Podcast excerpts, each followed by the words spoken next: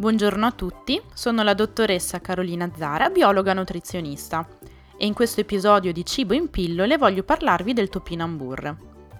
Questa pianta appartiene alla famiglia delle asteracee. Ha un fusto che può superare i 2 metri di altezza e delle infiorescenze simili alle margherite, ma con i petali di colore giallo.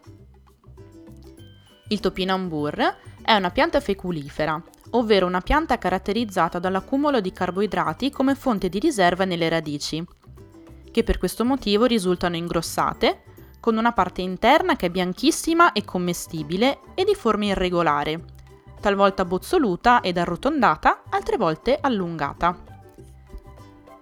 Il principale nutriente è l'inulina, un carboidrato la cui caratteristica è quella di essere digerito solamente nel tratto finale dell'intestino da parte dei batteri buoni della nostra flora batterica e per questo motivo è da considerarsi come un prebiotico.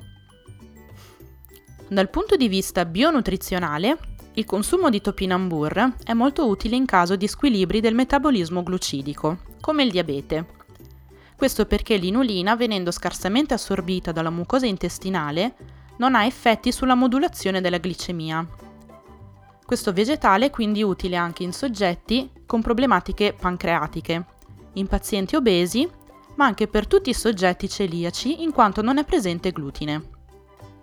Inoltre, al topinambur si riconosce un effetto galatagogo, ovvero capace di aumentare la secrezione di latte nelle donne che allattano al seno, ed essendo una buona fonte di fibre, è utile per mantenere una digestione sana e per controllare il peso. Il consumo di topinambur è invece sconsigliato in caso di problematiche intestinali preesistenti, come ad esempio la sindrome dell'intestino irritabile, in quanto può causare problemi di meteorismo ed eccessiva flatulenza. Una curiosità riguardo al topinambur è che è originario dell'America del Nord, dove è stato coltivato dalle popolazioni indigene per secoli.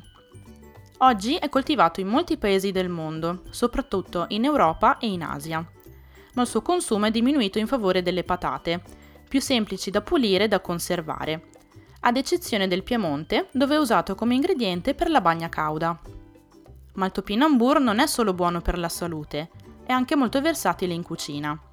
Può essere cotto in molti modi diversi, come al vapore, bollito, grigliato o arrostito. Può anche essere utilizzato come base per zuppe e vellutate o come ingrediente in molti altri piatti, come il couscous o il risotto. La ricetta funzionale di cui vorrei parlarvi oggi è il topinambur fritto.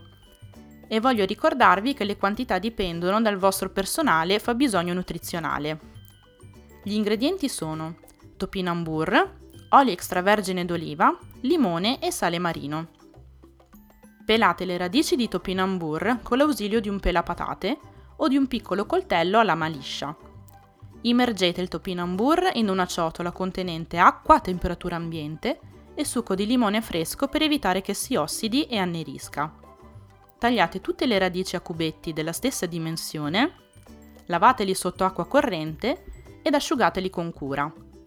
Versate abbondante olio extravergine d'oliva in una casseruola di acciaio e scaldate a fuoco vivace fino a raggiungere la temperatura di frittura, tra i 150 e i 160 gradi centigradi. Friggete i cubetti di topinambur in piccole quantità per volta, in modo da non abbassare la temperatura dell'olio e rischiare di imbibirne l'alimento. Scolate su carta assorbente quando i cubetti avranno raggiunto una colorazione lievemente dorata e salate quanto basta. Grazie per l'attenzione e vi aspetto al prossimo episodio.